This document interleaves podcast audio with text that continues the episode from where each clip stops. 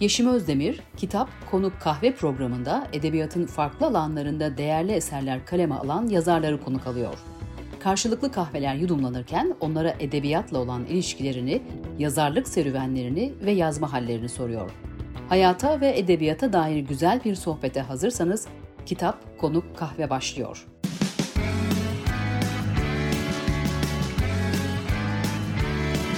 Kulağınız bizde olsun. Kısa Dalga Podcast. Kitap Konu Kahve'den herkese merhaba. Bugün konuğum akademisyen yazar Aksu Bora. Hoş geldiniz. Merhaba. Nasılsınız? Teşekkür ederim. Siz nasılsınız? Ben de iyi, çok teşekkürler. Ee, şimdi benim seçtiğim özellikle başlıklar Feminizm Kendi Arasına kitabından olacak ama vakit kaldıkça diğer kitaplardan da bir iki konu başlığı seçtim. Onları da konuşalım. Sizinle ilgili bir iki şey ekleyip sonra kitaba geçeceğim. Ee, yani Aksu Bora hocamızı herkes tanıyordur ama yine ben kısa bir özet geçeyim. Hacettepe Üniversitesi'nden 2017'de me- emekli oldu, mezun oldu diyecek. Mezun oldu. emekli oldu. Amargi Dergi ve Aizi Dergisi'nin kurucularından e, çok güzel e, feminist edebiyatta önemli eserler bırakmış bir isim. Ben o eserlerden biriyle Feminizm Kendi Arasında eseriyle başlayacağım. Şimdi bu kitap aslında e, Aizi ile çıktı 2011'de ama genişletilmiş versiyonuyla iletişim yayınlarından çıktı sonra 2021'de. E, güzel bir e, bölüm eklenmişti Dünya Köşemiz e, adıyla. Şimdi oradan birkaç başlık ekleyeceğim ama sizin sunuş e, kısmında demişsiniz ki şimdi e, o geçmiş yazılara baktığımda şimdi olsa bunu öyle anlatmazdım, bunu öyle yazmazdım dediğiniz bazı kısımlar olmuş. O kısımlar özellikle neydi? Ben onu sorarak başlayayım. Bir de bunu aslında sadece kişisel deneyiminizle ve yazı deneyiminizle ilgili değil de hani ne değişti acaba tarihsel olarak feminizmin o akışında da onunla da bağlantılı şeyler mi bunlar diye sormak isterim. En zor kısımdan başladınız sormaya. Yani benim için hakikaten önceden hazırlık yapmam gerekirmiş belli ki diye düşündürdü. Büyük bir kısmı aslında onu öyle demezdimlerin büyük bir kısmı benim yazmayı zaman içinde biraz daha iyi öğrenmemle ilgili. İyi ifade edemediğimi düşündüğüm. Bazen şöyle olur ya bir şeyi söylersiniz herkes biliyor zannedersiniz ya da herkes zaten öyle düşünüyor zannedersiniz. Halbuki öyle değildir. Ben onu çok yaptım. Hala da yapıyorum yani böyle şey telgraf gibi atlaya atlaya yazma. Bir onu değiştirmek isterdim. E, politik değişikliklerle ilgili olan kısımlarını çok kısaca özetlemem zor şimdi. Fakat sadece şunu söyleyebilirim. Başından itibaren yani o, bu yazıların ilklerinden itibaren aslında ben feminizmin tek bir şey olmadığı, kendi arasında ayrımları olduğunu biliyordum. Fakat bunun ne kadar ciddi bir, bir mesele olduğunu o kadar farkında değildim. Onu fark etmiş olsaydım belki biraz daha inceltebilirdim bazı yazıları diye düşünüyorum. E, mesela projecilikle ilgili olan yazılar falan gibi. Ama zaman geçince çok doğal yani siz de biraz daha farklı bakıyorsunuz. Bağlam değişiyor. Dolayısıyla da evet başka türlü yazmak isterdim ama bir yandan da şu şeyi de gösteriyor. Orada da onu dedim ya yani belli bir döneme ait yazılar bunlar. Altına o yüzden tarihlerini yazdım şu tarihte yazıldı diye. E şimdi başka türlü olurdu ama o zaman öyleydi. Ve bu önemli bir şey, bir kayıt yani tabii ki kesinlikle o döneme ışık tutuyor. E, sizin alıntınızla istersen sizin alıntınız da oradan olacak. Sizin alıntınızla başlayalım ondan sonra sorularıma geçeyim. Olur. Ben küçük bir şey seçtim. Benim için hiç değişmeyen aslında yani o zaman da öyle düşünüyordum. Şimdi de öyle düşünüyorum. Sevdiğim bir yazıdan. Hattı müdafaa yoktur başlıklı yazının son şeyi, son paragrafı. Giderek daha fazla inanıyorum ki bir toplumu toplum yapan şey tam olarak budur. Birbirine karşı sorumluluk. Yaşarken ve ölürken bu yasayla, sözleşmeyle değil, işte o küçük jestle yerine getirilebilir ancak. Gece üşüdüm, kalktım gittim, Madame Rosa'nın üzerine bir battaniye attım. Bu şey onca yoksulluk varken üzerine bir şeydi, e, yazıydı. Onca yoksulluk varken kitabı üzerine. Orada emekli bir e, orospu diyor kendisine. O emekli bir orospu ve başka orospuların çocuklarına bakan bir kadın Yahudi. Madame Rosa. Hikaye onun hikayesi. Onun ve bir Müslüman çocuğun, Momo'nun, onun baktığı çocuklardan biri. Sonunda Madame Rosa ölüyor. Çok dokunaklı bir hikayedir. Yazı onun üzerineydi ve şunu gösteriyordu aslında tam olarak aslında o kitaptan bahsetmeme sebep olan şey de buydu. Birbirimize karşı sorumluyuz. Bu dünyada yaşarken bu dünyada yaşamayı mümkün kılacak olan şey bizim birbirimize dokunabilmemiz, birbirimizin farkında olmamızdır diyen bir şeydi, hikayeydi. Çok güzel. Şimdi ben başlıklardan kadın ve modernleşmeye geçeceğim. Oradan da modernleşme, milliyetçilik ve feminizm diye bir üçgen çizdim. Birbiriyle çok alakalı e, iki konuyu ardı ardına konuşalım istiyorum. E, şimdi birincisi kadın ve modernleşme konusu. Şimdi Türkiye'de 1980 ile yükselen feminizm işte biraz orta sınıf olmakla eleştiriliyordu. Sonra işte sonraki yıllarda kentli, eğitimli, işte Batı edebiyatını yakından takip eden feminist hareket görüyoruz. İşte 1990'larda kadın meselesine esasen bir modernleşme meselesi olduğu tartışmaları gündeme geliyor. E, işte bu argüman üzerinden biraz e, modernleşme ve feminizm, hani kadın ve modernleşme meselesini konuşalım isterim. Şimdi hani şey diyorsunuz ya modern kadın ve geleneksel kadın aslında ortak bir negatif ortaklık değil mi? Negatif ortaklık olarak adlandırdığınız şey ezilme üzerinden e, ortaklaşıyor aslında. Biraz onunla konuşalım sonra milliyetçilik meselesine geçelim.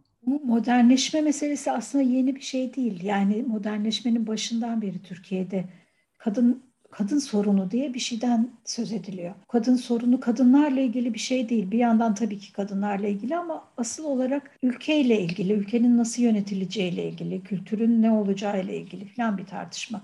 Kadınlar başka birçok bağlamda olduğu gibi bu bağlamda da sınır bekçileri olarak iş görüyorlar. Yani geleneksel kadın ve modern kadın diye iki şeyin varlığı gerçek şeyler değil bunlar.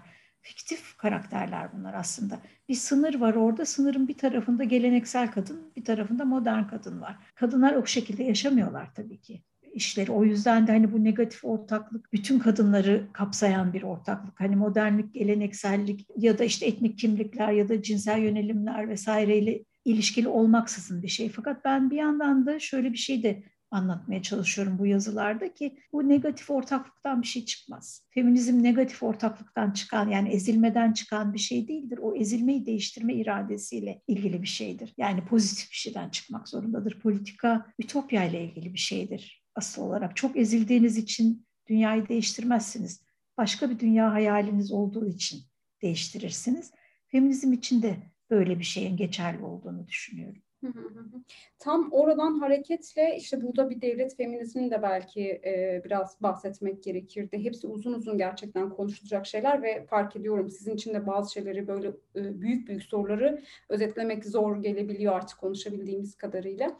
Hani devlet feminizminin de biraz böyle baktığını işte kadınların kurtuluşunun modernleşmeyle mümkün olduğu meselesini de belki ayrı bir başlık olarak tartışmak gerekiyordu. Ben bunu burada bırakıp milliyetçilik meselesine geçiyorum. Modernleşme paradigmasının işte güçlü bir bileşeni milliyetçilik. Hatta şöyle bir alıntı yapayım izninizle. Modernleşme anlatısı açısından problemli kadınlar yalnızca Müslümanlar değildi. Kürt kadınlar da kendi kimlikleri üzerinden politikleştiklerinde bu anlatıyı temelden sarstılar yani modernleşme anlatısını. Türkiye'de modern vatandaşlık tanımının nasıl Türklük üzerine kurulduğunu görmemizi sağladılar. Dolayısıyla Kürt kadınların Türkiye'li feminizmle ilişkisi sadece farklı olanı tanıma sorunu değil, aynı zamanda bu feminizmin kendine dönüp bakması imkanı olarak görülmeli demiştiniz. Birikim dergisinin 184 ve 185 sayısında böyle çok dipnot verdim ama. Sizin de söylediğiniz gibi milliyetçilik ve modernleşme zaten aslında birbiriyle çok şey kan bağı olan şeyler diyeyim. Modernleşme ulus devletlerin kurulmasıyla birlikte gittiği için tarihsel olarak bunlar bir, bir arada ele alınması gereken şeyler. Feminizmin belirli bir biçimi de tabii ki bu hikayenin bir parçası. İlle de modernleşme, milliyetçilik gibi kavramlarla anlatmak zorunda değiliz ama dünyanın her yerinde belirli bir dönemde kadınların ortaklığı üzerinden giden bir hikaye var. İşte negatif ortaklık dediğimiz şey.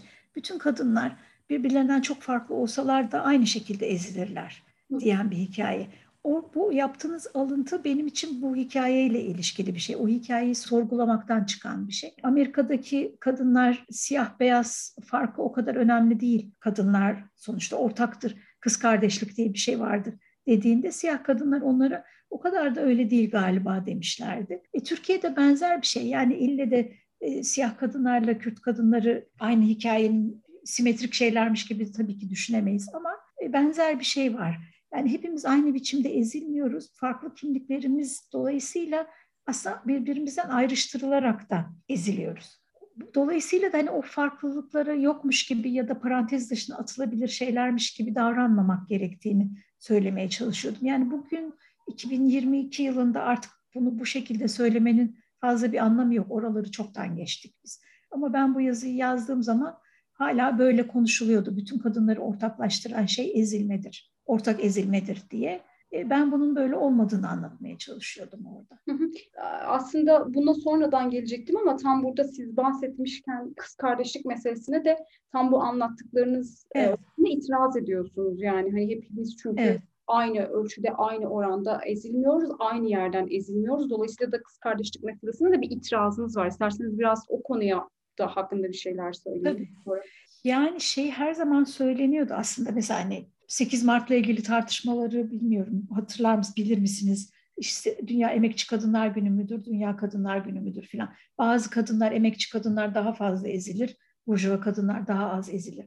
Şimdi oradaki mesele daha çok ya da daha az meselesi değil. Birbirimize karşı konumlandırılarak başka biçimlerde ezilmemiz ve bazen de birimizin kurtuluşunun diğerinin gömülmesi anlamına geldiği durumlar da var. Çünkü kadınlık başka kadınlardan farklılaşarak kurulan bir şey. Makbul kadınlık dediğiniz şey erkeklerden farklılaşarak değil, başka kadınlardan farklılaşarak kurulur. İşte o ahlaksız ben iffetliyim, o cahil ben okumuşum falan gibi şeylerle kurulur. Dolayısıyla da hani orada kız kardeşlik sadece daha çok daha az meselesinden sekteye uğramıyor. Kız kardeş falan değiliz biz. Bazen tam da karşı konumlarda olabiliriz birbirimize. Ne zaman ortaklaşırız? Yani işte bu ev işçileri üzerine yaptığım çalışmayı yapmamın sebebi de buydu. Politika da ortaklaşabiliriz. Feminizm bütün kadınları çağırabilecek bir şeydir. Onları aynı biçimde ezildikleri için değil, dünyayı değiştirmek için, benzer bir perspektifle değiştirmek için bir araya getirebilecek bir imkan sunduğu için bence çok gerçek ve e, önemli bir şeydir feminizm.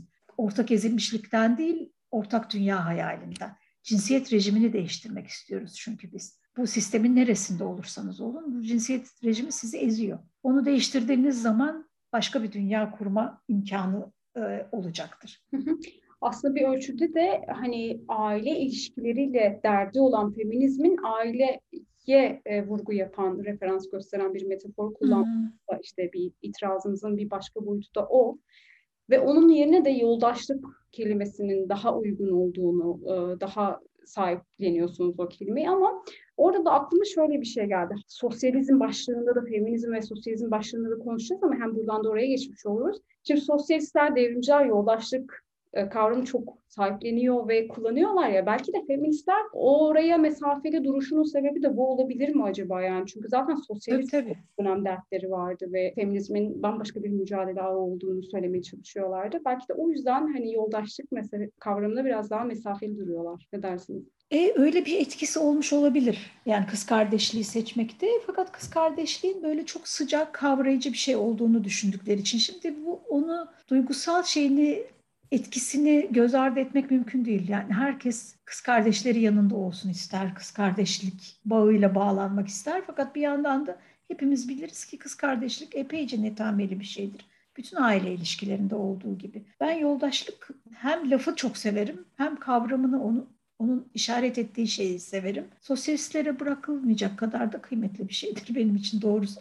Ayrıca sosyalistlerin yoldaşlığa affettikleri anlam da fena değildir birlikte yol yürümekle ilgili bir şey ve bir yere gitmekle ilgili bir şey. Biz de bunu istiyoruz. Sosyalist olmasak da yoldaşlığı benimseyebiliriz diye düşünüyorum. Evet, şimdi hemen oradan sosyalizm başlığına geçeceğim. Feminizmle sosyalizmin mutsuz evliliği.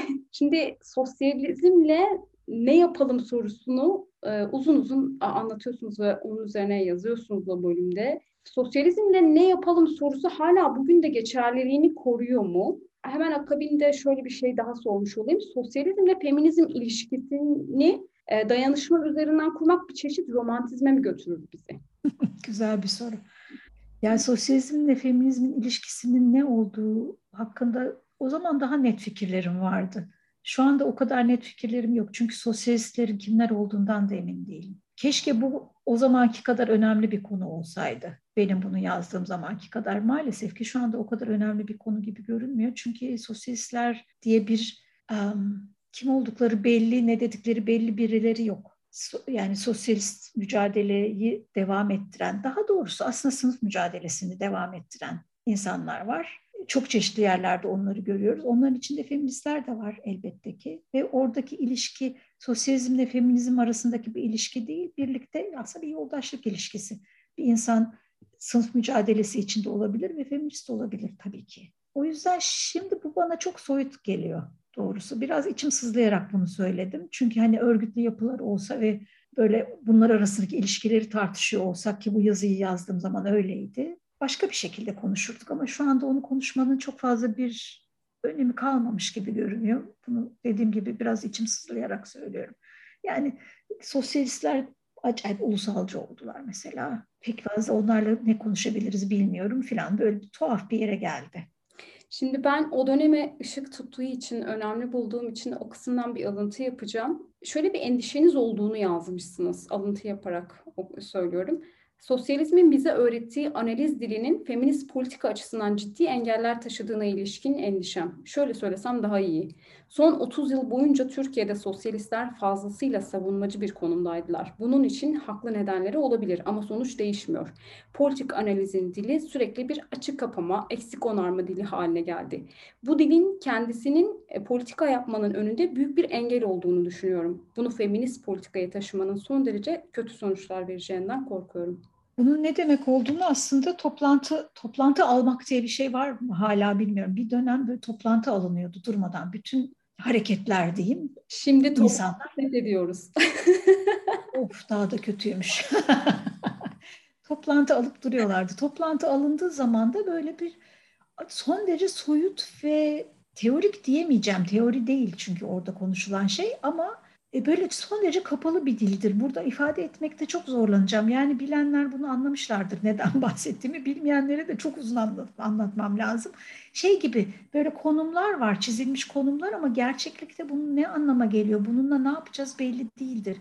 Oysa ki feminizmin her zaman çok şey başka bir dili oldu en berbat zamanlarımızda bile en böyle şey konuştuğumuz nasıl diyeyim yapılar falan şeklinde bir araya geldiğimiz zamanlarda bile akşam yemeğe çıkarız başka bir türlü konuşmayı beceririz. O yüzden de yani her zaman o hayatiyeti, canlılığı olan bir şeydir feminist dil. Ondan vazgeçip de böyle politik bir şey konuşuyoruz e, diye böyle son derece soyut ve içeriksiz aslında ama sanki çok içerikliymiş gibi konuşmanın pek fazla bir anlamı yok. O zaman öyle düşünmüştüm. Onu düşünmeme sebep olan bir takım yayınlar vardı. Muhtemelen o yazıda da bahsetmiştim onlardan. Yani ne diyorsun abla ya falan demek istediğim şey. Ne, ne, neye şimdi bu yani? Biraz onu kibarca herhalde ifade etmeye çalışmışım. Da o kadar soyut konuşmayın ne diyorsanız. E, feminizmin, feminizmin dili bu değil demek istemişim belli ki. Oku, dinle, izle. Kısa Dalga. Buradan yani eleştiri mahiyetinde başka bir noktaya geçeceğim. Hak verir misiniz bilmiyorum ama bende de bazen şöyle bir duygu oluyordu. Şimdi hani başka türlü feminizm örgütlenmeleri içerisinde olan başka arkadaşlarla anlaşamadığımız, uzlaşamadığımız şöyle bir konu oluyordu. Yani bana çok batı kopyası gelen belli konular ve aslında Türkiye'nin e, kadın sorunuyla örtüşmeyen, hani bu benim sorunum değil diyebileceğim yani benim işte en yakınından birinin öldürülüp öldürülmeyeceği endişesini taşıyorken e, sokağa çıkıp memelere özgürlük demek bana çok şey gelmiyor açıkçası. Böyle de bir eleştirim vardı benim de. Bilmiyorum bu konuda siz ne düşünürsünüz, hak verir misiniz ama. Somut bağlama bakmak lazım. Çünkü memelere özgürlük demekle kadın cinayetlerine hayır demek aslında çok yakından bağlantılı iki şey. Sonuçta meme batılılara özgü bir şey değil. Burada da kadınların memeleri var ve özgürlük diyebilirler. Yani İran'daki kadınların saçlarını açmaları da öyle bir şey. Hmm. Dolayısıyla da hani sizin belki edep duygunuza şey yapıyor, rahatsız edici geliyor olabilir bu lafın kendisi. Bu 8 Mart'larla ilgili tartışmalarda birçok zaman bununla karşılaştık zaten ama orada biraz bakmak lazım. Bunu niye diyor, kim diyor, kimin memesinden bahsedilmekte, hangi memeye özgürlükten bahsediyor falan. Demin demeye çalıştığım şey tam olarak buydu. Somut bir şey. Yani bir şeyin batılı olup olmadığından da çok emin olamıyorsunuz. Çünkü burada da insanlar çok benzer şeyler yaşıyor. Dünyanın her yerinde benzer şeyler yaşıyoruz. O kadar farklı değiliz birbirimizden bence. Peki şimdi bambaşka bir konuya geleceğim. Proje feminizmi. Sizi de çok kızdıran bir konu. Üzerine biraz konuşalım isterim. Siz projecilikle ilgili yine kitaptan alıntı yaparak şöyle bir şey söylüyorsunuz. Projeciliğin bir felaket olduğu açık. Hem politikasızlaşma anlamına geldiği için hem bağımsızlığı zedelediği için demişsiniz. Ufuk daralttığı ve var olan eşitsizlikleri yeniden ürettiği için. E, nedir bu proje feminizmi? Bunun üzerine biraz konuşabilir miyiz? Tabii böyle bir cümleyi duyunca bana o kadar eksik geliyor ki söylediğim şeyi. Onu sadece onu söylememiştim. İster istemez onu açıklamam gerekir. Yani orada demiştim ki proje feminizmi evet berbat bir şeydir ama projecilik bazen de zorunlu olduğumuz bir şey. Yani neyi kastediyoruz proje feminizmi dediğimizde belirli dönemlerde fon veren kuruluşların, bunlar uluslararası kuruluşlar olabilir, e, belirli gündemleri oluyor. O gündemlere göre bir fon dağıtıyorlar. Siz de o gündemleri izleyip kendinize ona göre bir proje yazıyorsunuz. İşte bunun şirketleri falan var. E, proje yazmayı çok iyi bilen, çok fazla kağıt işleri var orada. E, bayağı teknik bir işe dönüşüyor. Yazıyorsunuz oluyor. Şimdi proje feminizmi diye bunu kastediyorum. Ama birçok kadın kuruluşu, birçok kadın örgütü de projeler yapıyorlar. Şimdi onların yaptıkları projeleri bu kapsamda değerlendirmenin bir anlamı yok tabii ki. Çünkü onların kendi gündemleri var. Bir yerlerden para bulmaya çalışıyorlar. Çünkü asla devlet desteği ya da böyle bir şey imkan yok. İster istemez işte Birleşmiş Milletler, Avrupa e, Birliği vesaire bir yerlerden bir paralar bulmaya çalışıyorlar. Bu ikisini birbirinden ayırmak gerekir bence. Bugün geldiğimiz noktada proje feminizminin ne olduğunu aslında çok net bir şekilde görüyoruz. Dünyanın her yerinde çok kaynak aktarılan bir alan oldu bu ne bileyim ben kadınlara yönelik şiddete karşı bir şey yapıyorsunuz diyelim ki. Aslında kimsenin umurunda değil o. Yani e, kaç kadın öldürülmüş, kadını nasıl el uzatacağız falan bununla ilgili değilsiniz. Sizin projeniz var. İşte bir takım şeyler var. Şu kadar kadına ulaşıldı. Genellikle Türkiye'de mesela bunlar eğitim projeleri şeklinde oluyor. 150 kadına eğittik. E ne oldu yani? Ne yaptım eğitimde? Eğitim ne yani? Bu mesele bu mu falan gibi şeyleri düşünmek gerekir. Bu politik bir şey değil. Son, son derece teknik bir şey gibi. Üstelik de genellikle yapmaya çalıştığımız şeylerle pek bir alakası olmayan hedefler konmuş oluyor. Böyle çok görünüşte işte diyelim izleme çalışmaları. Beni en çok bugünlerde meşgul eden, kafamı meşgul eden şey izleme dediğin şey son derece politik bir iştir aslında diyelim. Belediye meclisi hangi kararları alıyor cinsiyetle ilgili? Bunu izlemek istiyorsunuz. Bu politik bir şey, hedeftir. Ama izleme dediğiniz zaman böyle bir checklist yapıp da şunu da yaptık, bunu da yaptık, işte belediyenin bütçesine de baktık falan diyorsanız bir şeye dokunmuyor. Demin dil konusunda konuştuğumuz gibi burada da.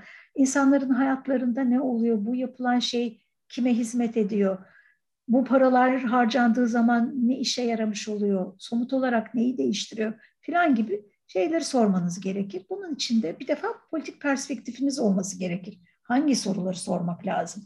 İzleme işinin teknik kısmına baktığınız zaman orada politik bir perspektif gerekmez. Epeyce aslında bellidir. Nereye bakılacak, göstergeler nedir filan gibi. Bu ikisi birbirinden çok farklı şeyler. Proje feminizmi diye bugün bu şekilde tartışılmıyor.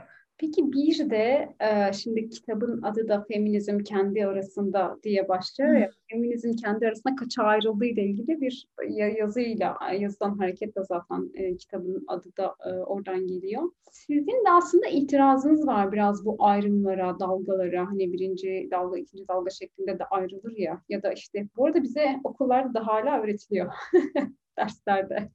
Biliyorum işte radikal feminizm, sosyalist feminizm, liberal feminizm ya da birinci dalga, ikinci dalga, üçüncü dalga şeklinde itirazınızla şöyle bir yerden savunuyorsunuz. Bunların aslında hani memleket gerçekleriyle bir bütünleşmediğini, çok ilgili olmadığını ve hani feminist hareketi anlamamız ya da kendimizi orada bir yere koymamızı da aslında kolaylaştıran değil, zorlaştıran, engelleyen bir şey olarak görüyorsunuz. Okullarda öğretilmesiyle ilgili bir itirazım olmayabilir. Zamanla ben o konuda biraz yumuşadım. Şundan dolayı bize de hep bir şeyler öğrettiler okulda. Biz hep onlara itiraz ettik. Şey, eğitim dediğimiz şey böyle bir şeydir zaten. Bir müfredat lazım. E bu da iyi bir müfredat. Sonra bakıyorsunuz ya o öyle değil diyorsunuz filan. Burada da öyle bir şey olacaktır. Fakat şunu bilmek gerekir ki bu ayrımlar, sınıflandırmalar, kategorileştirmeler filan her zaman bir şeye hizmet eder.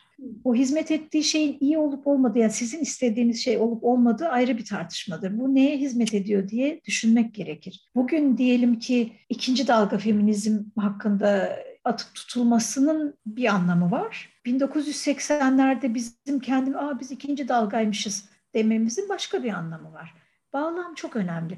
Bunlar böyle bir takım objektif gerçekler ve değişmez gerçekler muamelesi görmedikleri sürece problem yok. O ayrım neye hizmet ediyor? Ama onu sormak lazım. Yani neden feminizm kendi arasında üçe ayrılır, üç tane de dalgası vardır filan diye konuşmaya ihtiyaç duyuyoruz? Ne anlatmış oluyoruz bununla? Diyelim ki feminizmin birinci dalgası eşitlikçiydi, ikincisi özgürlükçüydü dediğimiz zaman ne yapmış oluyoruz filan bunları sormak lazım. Hani eşitlikle özgürlük birbirinden ayrılabilir iki kavrammış gibi feminizm açısından düşünmenin ne anlamı var? Neyi vurgulamış oluyoruz bunu söylediğimiz zaman? filan gibi soruları kışkırtmak istedim ben aslında. Ezberler her zaman çok tatsız oluyor. Bu da bir ezber. İlk bu yazıyı yazdığı zaman Gülnur Savran yazdı bunu feminizm Türkiye'de feminizm e, kaça ayrılır diye. Çok haklı bir yerden konuşuyordu ama o zaman. Yani sonra biz onunla tartıştık filan da şunu söylüyordu, sosyalistlere söylüyordu. O zaman sosyalizmin hala çok böyle bir muhalif güç olarak sözü çok dinleniyordu. Maalesef bugünkü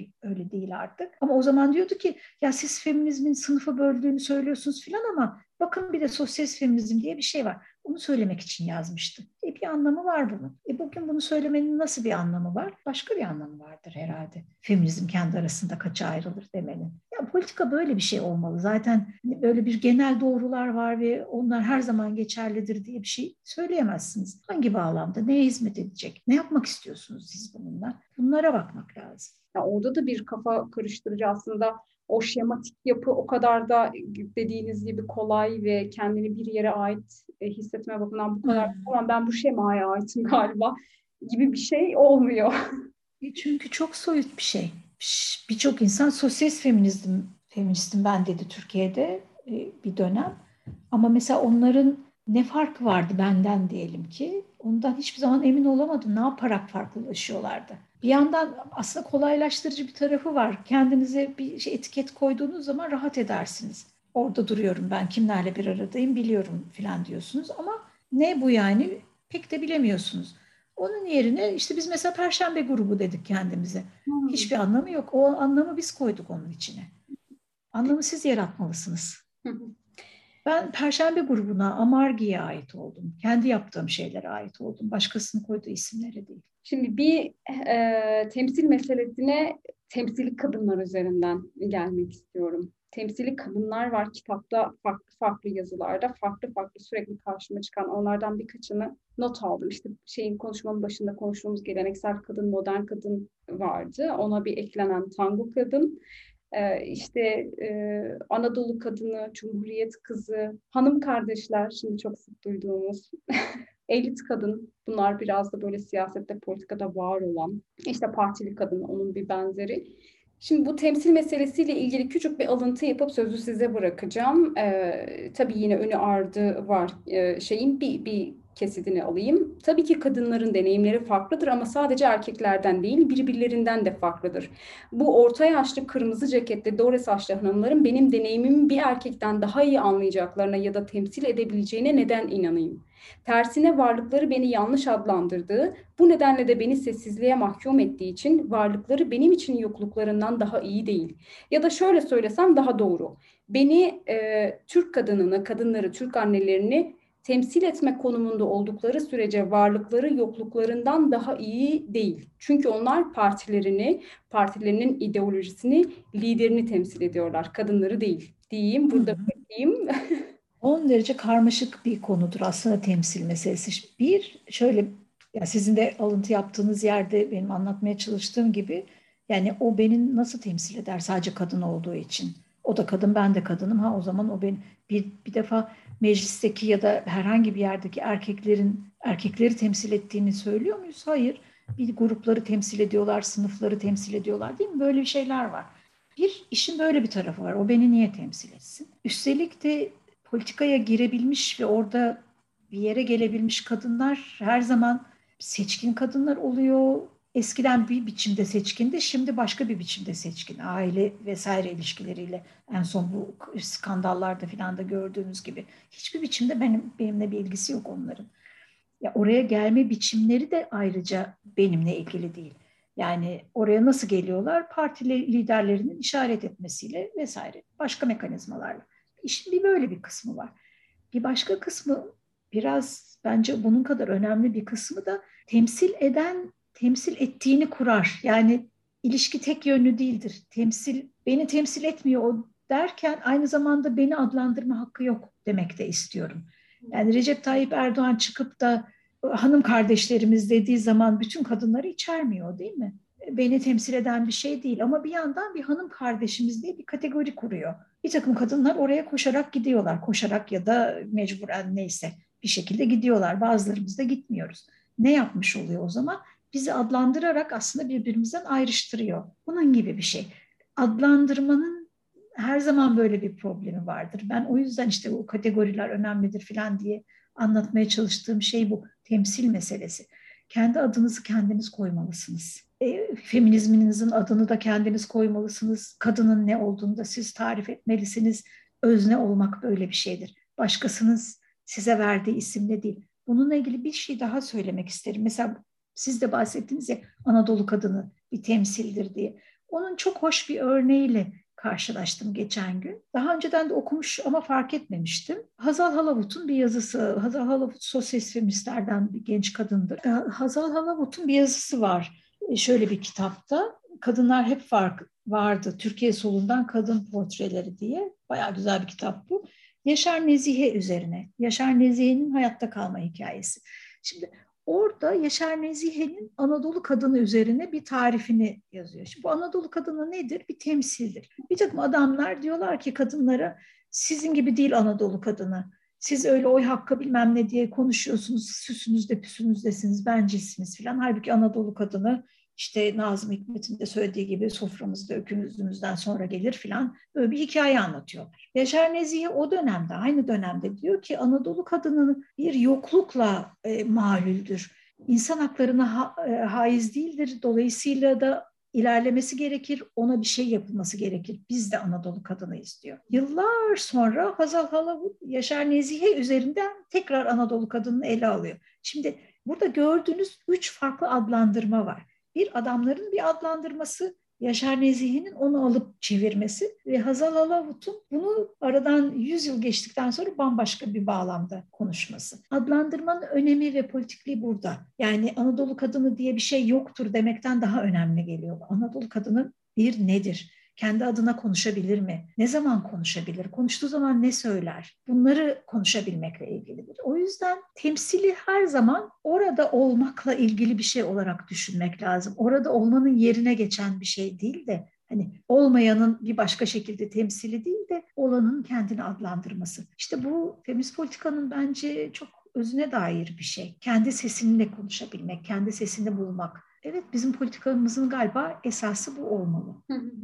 Şimdi diğer kitaba geçeyim. Kadınların sınıfı, ücretli ev emeği ve kadın öznelliğin inşası. Bu aslında sizin doktora teziniz. Ee, çok da önemli bir çalışma olmuş. Şu bakımdan çok önemli. Şimdi sürekli şöyle de bir yerden bakıyoruz ya kadın meselesine. Hepimiz ortak e, farklı yerlere ait olabiliriz, farklı etnik gruplara ait olabiliriz ama ortak bir mesele var kadınlık meselesi üzerinden eziliyoruz. Ama aslında ezilirken de aynı ezilmiyoruz. Benim ezilmem, e, ezilmekten bahsederken kullandığım dil ve bahsettiğim şeyler benim anneminkinden çok farklı. Anneminkinin de annesinin ondan çok farklıydı muhtemelen. Hani ya da işte yaş dışında işte e, etnisite ya da farklı e, nedenlerle de hmm. aynı yerden ezilmişlikleriniz söz konusu değil. Ya tam da buradan siz sınıf temelli bakıp farklılıklar hmm. olduğuna dikkat çekiyorsunuz. Hmm. Değil mi? Hmm. O kitapta yapmaya çalıştığım şey doktora tezinde işte bu kız kardeşlik meselesiyle uğraşıyordum ben aslında. Yani bir toplumsal cinsiyet kavramını deşelemeye çalışıyordum. Toplumsal cinsiyet dediğimizde neyi kastediyoruz yani? O bayağı somut bir şey çünkü toplumsal cinsiyet kavramı. Hem onu deşelemeye çalışıyordum hem kız kardeşlik meselesine bayağı sinir oluyordum o dönemde. Şimdi artık o kadar şey yapmıyorum galiba. E, bunlarla uğraşıyordum ve kadınlar arasındaki sınıf farklılığın aslında çok şey net görüldüğü bir yer ev hizmetlileri ücretli ev emeği, evin içi. Ama aynı zamanda sınıfsal farklılık kadınlar arasında olduğunda ve ev içinde olduğunda nasıl iki tarafı da güçten düşüren bir şeye de dönüşebiliyor. Şu cinsiyet farklılıkları, sınıf farklılıkları, etnik farklılıklar diye arka arkaya sıraladığımız şeylerin nasıl iç içe geçen şeyler olduğunu gösteren bir bağlam bu. Çünkü orada anlatmaya çalıştığım gibi işveren kadın elbette ki mali olarak daha güçlü, sınıfsal olarak daha yukarıda ve bunun verdiği bir şey o ilişkide sömürü ilişkisinin üst tarafında olan, sömüren tarafında olan kişi. Fakat bir fabrikada işçinin işçi işveren ilişkisinde olmayacak türden bir şey oluyor orada. E, emekçi kadın da kadınlık üzerinden onu vurabiliyor. Diyor ki bu pasaklı diyor. Kendi evini bile temizleyemiyor diyor. Bir ojeye şu kadar para veriyor. Bu kadar hani yemek yapmayı bilmiyor. O kadar şey anlatılar vardı ki orada kitapta yer verdiğim. Yani bir hafta sonra geliyorum. O bir hafta önce bıraktığım bez orada duruyor berbat bir kadın. Hani baktığın zaman süslü püslü çıkıyor dışarı ama evini görseler falan. Oradaki şey çok önemli. Cinsiyet meselesinin işveren kadın açısından da ne kadar hassas bir şey olduğu, kırılgan bir şey olduğunu anlatıyor. O yüzden de hani sınıf, cinsiyet bilmem ne bilmem ne diye böyle arka arkaya dizilebilir şeyler değil bunlar. Çok iç içe geçmiş, çok girift şeyler. Farklı iktidar biçimleri var. E, bazen de aslında işçiler de yapar bunu. Çok uzatmak pahasına şey söyleyeyim hani işçiler de yaparlar. Nasıl yaparlar? Mesela işverenlerin ahlaksız olduklarıyla ilgili bir şey söylem kurarlar diyelim ki. Mesela bir öğrencimin tezi vardı. Çok şeydi, enteresan bir tezdi. Bir orta boy bir fabrikada işçilerin işverenlerle nasıl dalga geçtiklerinden bahsediyor. Şöyle şeyler işte giydiği adam şey bu, bu babet çoraplar giyiyorlar ya erkekler. Bu acayip dalga geçiyorlar bununla. Şimdi ezilenlerin elindeki silahlar diyelim ki bunlar. Ama şunu da hep düşünmek lazım ki zayıfların silahları zayıf silahlardır elbette ki. Çok fazla bir işe yaramıyor ama onları o sırada rahatlatan bir işlev gelir. Burada da benzer bir şey var. Kadınlar arasındaki sınıfsal farklılık aynı zamanda farklı kadınlıklara yol açıyor diyeyim. Kadınlıkta ortak değiliz o yüzden. Bir tek kadınlık yok. Çok farklı kadınlıklar var. Sadece bu ezilmenin niceliğinin farklı olmasıyla ilgili değil ya da ezilmeyle ilgili değil basbayağı kadınlıklar farklı birbirinden. Tıpkı kadınlıkla erkekliğin birbirinden farklı olduğu gibi. Ben bu kitaptan küçük bir alıntı yapıp ev hanımı e, tanımına da üzerine biraz konuşup sonra artık kapatalım istiyorum. İşte kadınların gerçek deneyimleri ne olursa olsun her şeyden önce birer ev hanımı olarak tasarlanmaları, bu tipin bir ideal olarak güç kazanması her sınıftan kadının öznelliğinin kurulmasında son derece önemli bir etken oldu diye yazmışsınız. Bu ev hanımı tanımına ev kadını, ev hanımı çok e, beni irite eden bir şey var. Neden rahatsız ediyor sizi peki? Sanki orada yüklediği şeylerle alakalı. Hani bir stereotip çiziyor ve onu işte belli etiketleri var. Ev hanımı evde kalır, hiçbir şey yapmaz, ev işi yapar, çocuk bakmakla yükümlüdür. Böyle bir tanımı var. Şimdi bana biri e, işte ne iş yapıyorsunuz diye sorduğumda ev hanımıyım dediğinde kafasında tasarlayacağı şeyler bunlar olacak aşağı yukarı. Herhalde bununla alakalı rahatsızlığım. Ev hanımının zıttı da sokak kadınıdır. Yani işte tam olarak kadınları adlandırmak böyle bir şey. Birisine ev hanımı dediğin zaman bir sürü şey yüklüyorsun. Bir hikayesi var onun. Kendi başına bir şey değil. Bir hikayesi var. O hikayenin içinde neler var? Bir defa kesinlikle çocuklar var. Kadın dediğin annedir aynı zamanda değil mi? Anne olmamak diye bir şey olabilir mi? Yaşı geçtikten sonra mümkün. Hele evlenmişsin falan ya da evde kalmış olabilirsin. Hı hı. Bu laflar bunlar işte kurucu laflar. Ev hanımı o yüzden rahatsız ediyor sizi. Hı.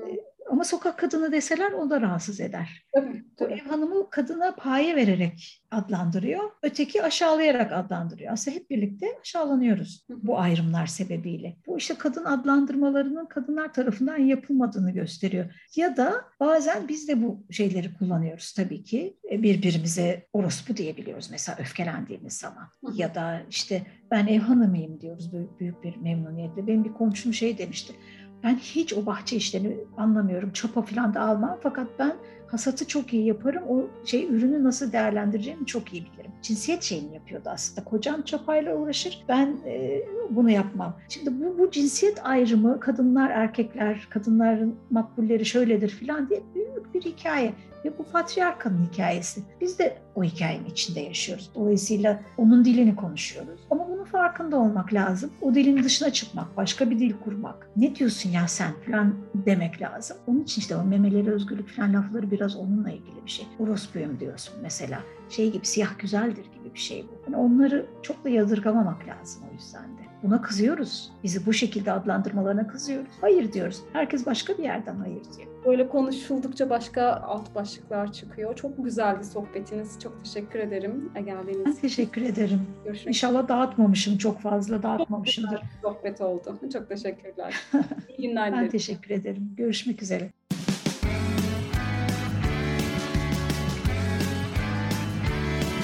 Kulağınız bizde olsun. Kısa Dalga Podcast.